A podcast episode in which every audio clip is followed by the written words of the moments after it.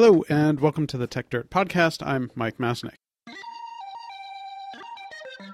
The world is increasingly technological, so we have better get methodical. Bringing precision to critical digital journalism with the singular vision of the modern monocle. Stopping the copyright from pulling the wool on us. And taking on all the blatant. Document the that they aim to take control. Them through their lies and make them fold. If we don't stand up to them, someone will get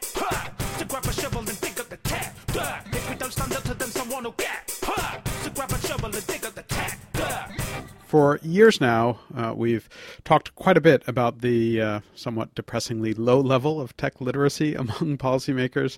Uh, just on this podcast in the past few months, we've talked to Denise Howell about understanding uh, what policymakers actually understand uh, about tech policy. We've talked to Bruce Schneier about getting more technologists engaged with policy. We've talked to Betsy Cooper about teaching technologists how to engage on policy as well. And we've talked to Daniel Schuman and Zach Graves about how to better inform Congress about technology issues. Um, so we're always excited when it appears that any uh, policymaker takes a serious interest in uh, any of these things that, that we're interested in at Techdirt, and one who has definitely done a lot uh, on this front recently is Representative Mark Takano from California's 41st Congressional District. Uh, he's recently introduced two pieces of legislation, both of which I think are of uh, great interest to the Techdirt community. Uh, the first is the Office of Technology Assessment Improvement and Enhancement Act. Uh, as we've discussed, the OTA was an independent, nonpartisan agency that uh, used to inform Congress about technology issues until it was completely defunded in 1995. Uh, for over a decade now, we've talked about the importance of bringing back the OTA, and there's uh, finally some appearance that that may be happening with the latest appropriations bill. And with this new act, um, uh, Congressman Takano is looking to make the OTA even better. Uh, the second uh, recent bill that he's introduced is the Justice and Forensic Algorithm, Algorithms Act, uh, which touches on another issue we've covered at Techdirt quite a lot. Uh, as our courts and law enforcement systems have grown ever more dependent on technology, defendants in court cases often don't actually have access to the underlying technology that could have a major impact on their lives. Uh, we've told many stories of defendants who wanted to understand the algorithms that are effectively deciding their fate, only to be told that it's a trade secret or otherwise proprietary. Uh, this bill would require such source code to be available. Now, both of these are obviously very interesting and important proposals, and here to talk about them is Congressman Takano. Uh, thanks for joining us. Oh, my pleasure. My pleasure.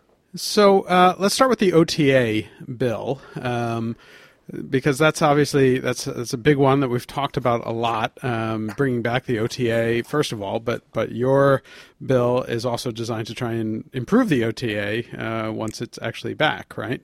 Yes, yes. We we didn't we want to say this is not your father's OTA or not your mother's OTA, but uh, this is uh, the new and improved OTA, and uh, actually we're gonna, we're actually going to rename it from OTA uh, to uh, some other name. Uh, the name escapes me, uh, but uh, the idea is that we just we want to rebrand it, uh, but not just it's not a, just a rebrand. It's also some substantive uh, updates. So it's the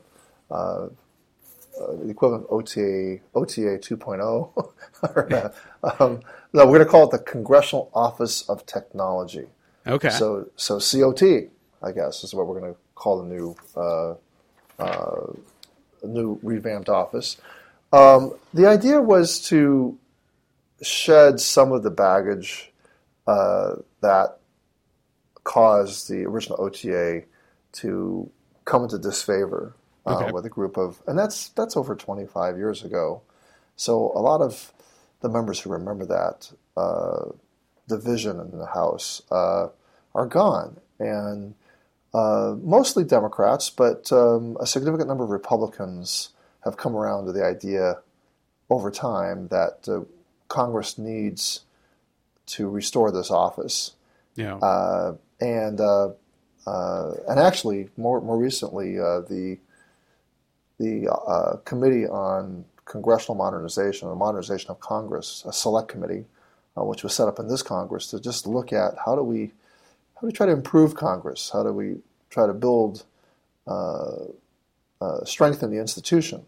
Uh, that's being led by my colleague Derek Kilmer of Washington State.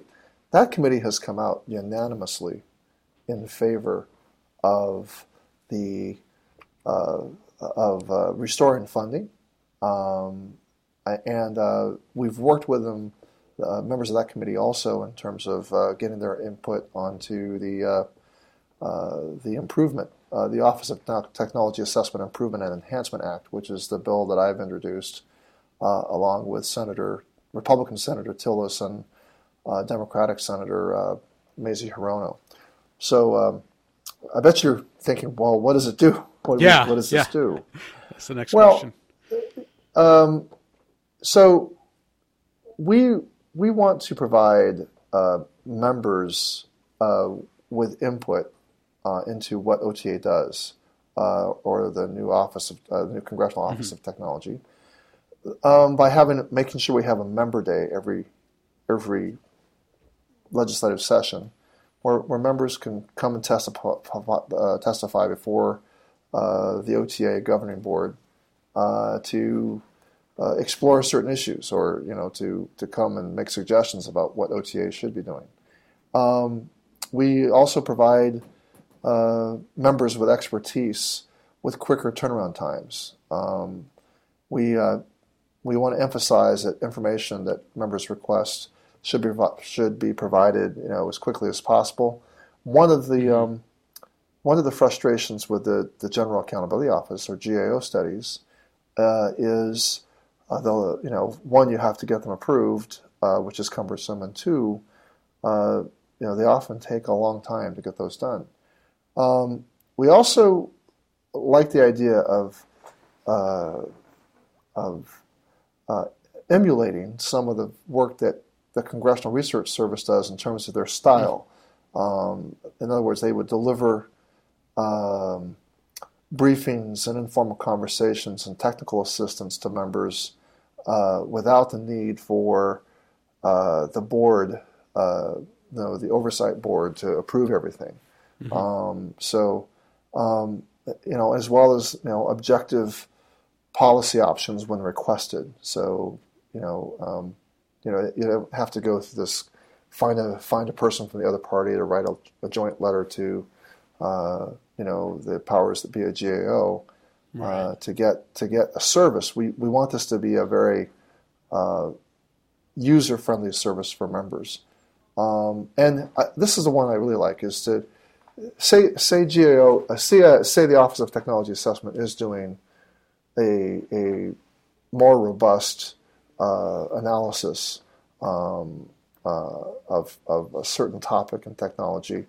Um, we like the idea of members getting preliminary findings um, of the ongoing technology assessments, uh, in addition to the completed analysis.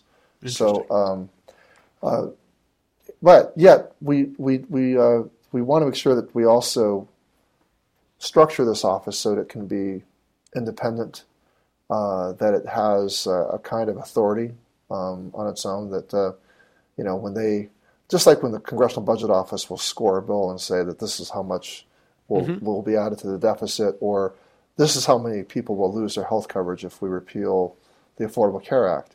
Uh, you know, Congress needs a sort of body that relates to technology issues in the same way, um, so that uh, you know. Uh, but it's going to take it's going to take I think some time to ramp up uh, a level of um, uh, stature to give it stature and authority. Right.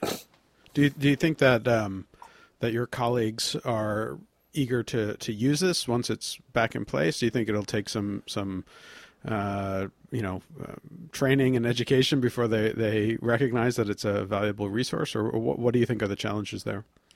Um, I think members are. Uh, I just came out of a classified briefing about technology today, and um, you know, uh, members that are that I would say relatively young, uh, carrying around their cell phones, uh, are trying to understand the ways in which security can be compromised in those cell phones, Yeah. and not it, there's few people who have not you know very few of us are trained uh, in uh, you know counter intelligence and just how electronics uh, you know, one of my staffers was saying, "Oh, uh, my roommate who is her, her roommate who is not uh, a congressional employee is oh going to going to China," and uh, you know, uh, you know, she advised her roommate, "You ought to." You ought to get like a you know a throwaway phone or a burner Right. phone or a temporary phone that you take with you uh, to China, and uh, you know the reaction was, oh, you know, she just laughed in my face, kind of thing. Uh, you know, sound, sound kind of sound paranoid. Uh, And you know, members of Congress say that's a that's a very real stress that members feel, especially in light of what happened at, uh, in the 2016 election year. Yeah. Uh, so, uh, on technology and the anxiety around technology and the anxiety about not understanding uh, its limitations, its perils, uh, uh, is something that's uh, going to, I think, be increasingly in members' faces. And uh, it's going to take maybe one or two more incidences. Right. There's a huge political price to pay because, uh, you know, there wasn't the proper, uh, you know, technology hygiene uh, being followed. Um, Yeah. But that's that's just one area. I mean, it was just a whole, you know, uh, tech, uh, the area of privacy and uh, uh, how privacy can be uh, perforated, um, and the policy implications of that. Uh, you know, we need a we need a shop that is, you know, that Congress owns. That's Right. not part of the administration. That's not doing the bidding of the FBI or the intelligence community. Nor is it uh, have the, the, the vested interest that the uh, that that the tech industry has. Right. You know, Congress ha- Congress needs to have its own uh, analysts uh, giving it policy options, uh, objective policy options about you know what to do about you know encryption and, and whether there ought to be uh, you know a backdoor key to open up and unlock uh, you know cell phones. Um, so uh, that's uh, so I think I, so. Your question was you know will will members start to need it? I think they're going to find they're going to need it a lot, Right. and yeah. uh, and they're going to Well, yeah, I, I, I, I mean, I know they need it. The, the question was whether or not they, they know that they need it enough to use it. Um, you know, I would say about half of the members were there at this briefing today. Um, some of them had the le- problem is that a lot of them had the lead. I mean, sure, they, a lot of them wanted to know more, but right. uh, Congress is like a attention deficit. Um, the, the, main problem with Congress is being able to focus on any one topic with a, a level of depth that you need. And the truth is, um, members are just dealing with a bunch of issues that flow across their desk. They rely on their staff a lot. Um, and hence, this really points to a need of like, I think we need an office of 300 really service, you know, public service minded uh, technologists and scientists uh, to be helping, and who also have a bent for how technology and science intersect with policy Right. um, and the kinds of political, social, philosophical issues uh, that we face. So, so you know, I, I think one thing that we, one of the main things of why we need an OTA, a new a revive OTA, is the sense that um, we need an agency that anticipates issues and also understands uh, po- Congress as an institution. That's why it really needs to be, you know, attached to Congress. They need to have people who just sort of understand the legislative po- process and the power structure, um, and you know, understands the needs as in, of, the, of of Congress as an institution. Yeah, yeah, uh, that, that makes sense. Well, hopefully, uh, hopefully it works. I think it's it's important. Um, so let's let's talk a little about the other bill, the Okay. uh, Justice and Forensic uh, Algorithms Act. Um, Yes. You want to describe what, what that does and what the issue is there?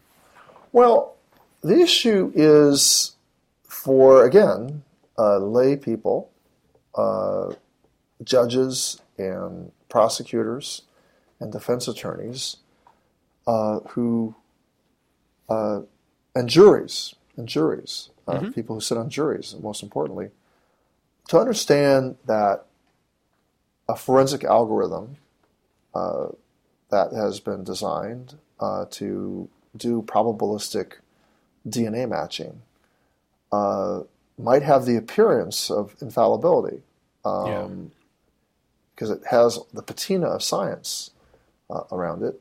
Um, but what's what's concerning is you know an article by Rebecca Wexler, who's now a professor at Berkeley Mm-hmm. Law, uh, wrote an article called it was entitled "Convicted by Code." Caught the attention of some of my staff, and then they brought you know they brought their concerns to me and said, you know, boss, we you know this is uh, disturbing that uh, uh, that there's no that that the that the people who make uh, or design these forensic algorithms uh, and profit from them, and the, you know are selling them probably for a good deal of money uh, to police departments and prosecutors.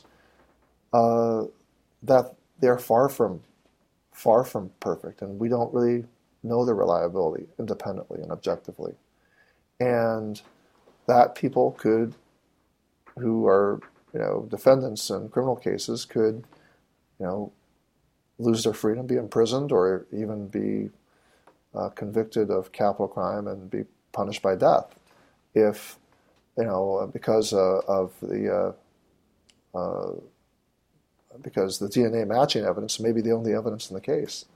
So um, you know the stakes are quite high, and you know there was a case uh, uh, that that Ms. Wexler wrote about uh, the, the Martel Chubbs case, um, where uh, you know uh, uh, it was in Long Beach, where uh, TrueAllele, one of the widely used probabilistic genotype uh, typing programs, was used to identify a person named Martel Chubbs as a suspect in a cold homicide case from the 1970s. Uh, the match from TrueAllele, the company, was the only evidence against uh, was only evidence against Chubbs. Um, he requested access to the source code and he was denied. Um, and the and the denial was based on the the proprietary uh, the intellectual property rights of um, you know, Right. uh, TrueAllele. So he wasn't able to challenge uh, the evidence against him, and he eventually, you know, took a plea deal. Um, so we, you know, we think that, you know, I think that uh, this is a fundamental contradiction of our what Yeah. you know what our justice system should be about. You know, and uh, so I, uh, what I, uh, what I think is that uh, intellectual property rights cannot and should not trump uh, uh, a defendant's ability to be able to critically um, review uh, the Yeah. validity and reliability of uh, you know the, the forensic algorithm. Yeah, it seems like basic concepts of due process should should should trump a, a particular you know company's uh, proprietary rights, especially in a case like this where it's not like um, being able to see the source code in a, you know as a defendant is going to lead to to competition issues, right? Which is sort of the the, the intent of of you know the uh, whatever trade secret or whatever protections you're talking about. Um, I'm I'm kind of amazed. You know, I mean, I think this is important. We've written about a bunch of these stories also. I'm I'm kind of amazed that that judges haven't just um, made this the, the way things are, anyways. That that they haven't said, you know, you can't use trade secrets to hide this stuff. But that that hasn't been the case, which I guess is is part of what necessitates you introducing this bill. Well, who knows whether judges fully understand what's at stake, That's true. right? That's also So I, I, no, I thought this was a federal case, or it looks like it was a state case. So Hmm. I'm not trying to say that federal judges are awfully smarter than state judges, but yeah. You never know. you never But know. yes. um, I, but mean, I could I make mean- a I could make a snide comment about the judges that are being rushed rushed through the Senate now. Uh, some of them might be you know pretty smart. Some of them, you know, who knows? Yeah. Well, I mean, p- part of the issue too is like again, like I mean, getting back to the idea of tech expertise, right? I mean, this is probably also an area outside their tech tech expertise, and they might not even Yes. realize how important it is to have the source code and be able to review that from from the defendant's standpoint. Um, you know, it, it's it's you know if if they're not technologically savvy or, or, or literate, it, they might not realize, you know, what's at stake. Um, and as you said, I mean, even, you know, even judges, not just juries, but judges certainly fall prey to the idea that if you, you know, put, put, you know, a number on something or something that appears scientific, that there is some sort of, you know, uh, you know, scientific basis behind it. And so they might struggle with that and not realize that, that it might not, not might not be the case. Uh, yeah, I, yeah, I, that's precisely. I mean, I, I look at it as an analogy of, of a black box that mm-hmm. spits out a result. Um, how does it, for the same reason that people who object to electronic voting systems, uh, you know, where uh, the vote counting is done yeah. at, the, at the electron level, right? You, it's not visible to the naked eye. so yeah. people are like, well, well, how do we know that this is really counting the votes that we think? So, um, so you know, we need the we need the uh, the uh, the algorithm companies, the, the firms that are producing these forensic algorithms, to be able to show us data on the reliability. Yeah. Um, we need to understand how that data was, how the testing was done. That's why we also propose in the bill, in my legislation, uh, that the uh, that NIST, uh, mm-hmm. the National Institute for Standards and Technology, uh, has a role in uh, in the testing um, and setting standards for uh, these sort of programs, so that you know we have a definition of what near like 99% reliability is. You know, because it's all you know. This is about probabilistic yeah. matching. Yeah, yeah, absolutely. So, um, so what's what's the next step for, for either one of these bills or both of these bills? What what what happens now? What where are they likely to go, or what do you think the chances are? Well, my understanding is the forensic algorithm bill has been referred to this uh, the uh, Committee on Science and Technology, the kind uh, Space Science and Technology, mm-hmm. and Judiciary. Okay. Uh, uh, I think I think uh, I, I, used to be a member of the of the science space science and technology committee. Um, I, I, I think it could very well uh, make it through the hearing phase and uh, be referred out. Uh, you sort of, you know, you, you know, I don't know when you'll be broadcasting this podcast, but you know, to, today is the Judiciary Committee is very busy um, yeah. right now. So, uh, yes. and this will probably go up uh, next week sometime, but yes, yes, yes. Yeah, so, uh, yeah. Congress is is is a, is a bit preoccupied right now. yeah, yeah. So, um, yeah, yeah. I'm sure you have smart listeners and they understand the, the joke. Yeah. So, um, uh, so, you know, I, this this isn't particularly. I, I think this potentially has bipartisan appeal. Uh-huh. You know that um, when I posted this on my Facebook page, some of my more conservative um, trolls, I'll call them trolls, they'll probably get mad. They'll say these uncivil, sure. uncivil congressmen referring to moi as a troll. Uh, but you know, one of them actually said, "This is one of the first time I I, I might agree with you." And uh, yeah, uh, you know, I, I, I think he's one of the you know you know, very rigid Second Amendment people. And the Second Amendment people, I mean, it's true. Many of them, many of them really do fancy themselves to be um, experts on the Constitution, and um, and so uh, so I do respect that they have this view of the Constitution that they take yeah. rights seriously, and so you know, this is about due process rights. Yeah. Um, you know, they don't want their guns taken away. Um, yeah uh, without due process and that kind of thing. So um, I can see I can see how this would this this sort of thing would this sort of issue would would gain some support. Uh, the Office of Technology Assessment. Um, hopefully, we're seeing uh, the Senate complete their appropriations bills. Uh, mm-hmm. That we're not going to end up funding the government on a continuing resolution. That we actually do reconcile the appropriations language in, in each the House and Senate version, and that OTA um, startup money stays there. Um, and my bill is is designed as a kind of enhancement uh, to right. m- make, um, I think, Republican um, members and even you know, a lot of Democratic members understand that this is this is really a different um, uh, iteration of the office, and that there are some very um, you know compelling new reasons to vote for this. So that it's kind of we, we try to uh, have the Enhancement Act kind of accompany the appropriations action, because technically the Office of Technology Assessment was never never uh, uh, eliminated. It was just Right. defunded. They just took away the money, Right. right. right? So it technically still exists in law. Right. So we're just we're just sort of changing a little bit of its definition, and then, uh, well, not a little bit. It, it's some significant changes, and then um, uh, using that as an as an enticement to say this is it's time to do this.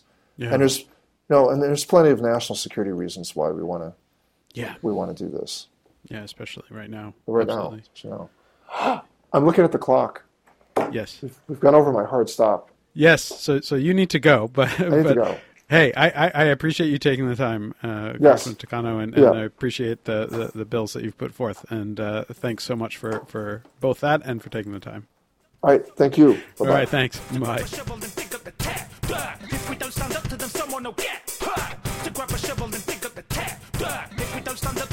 a double the dick up the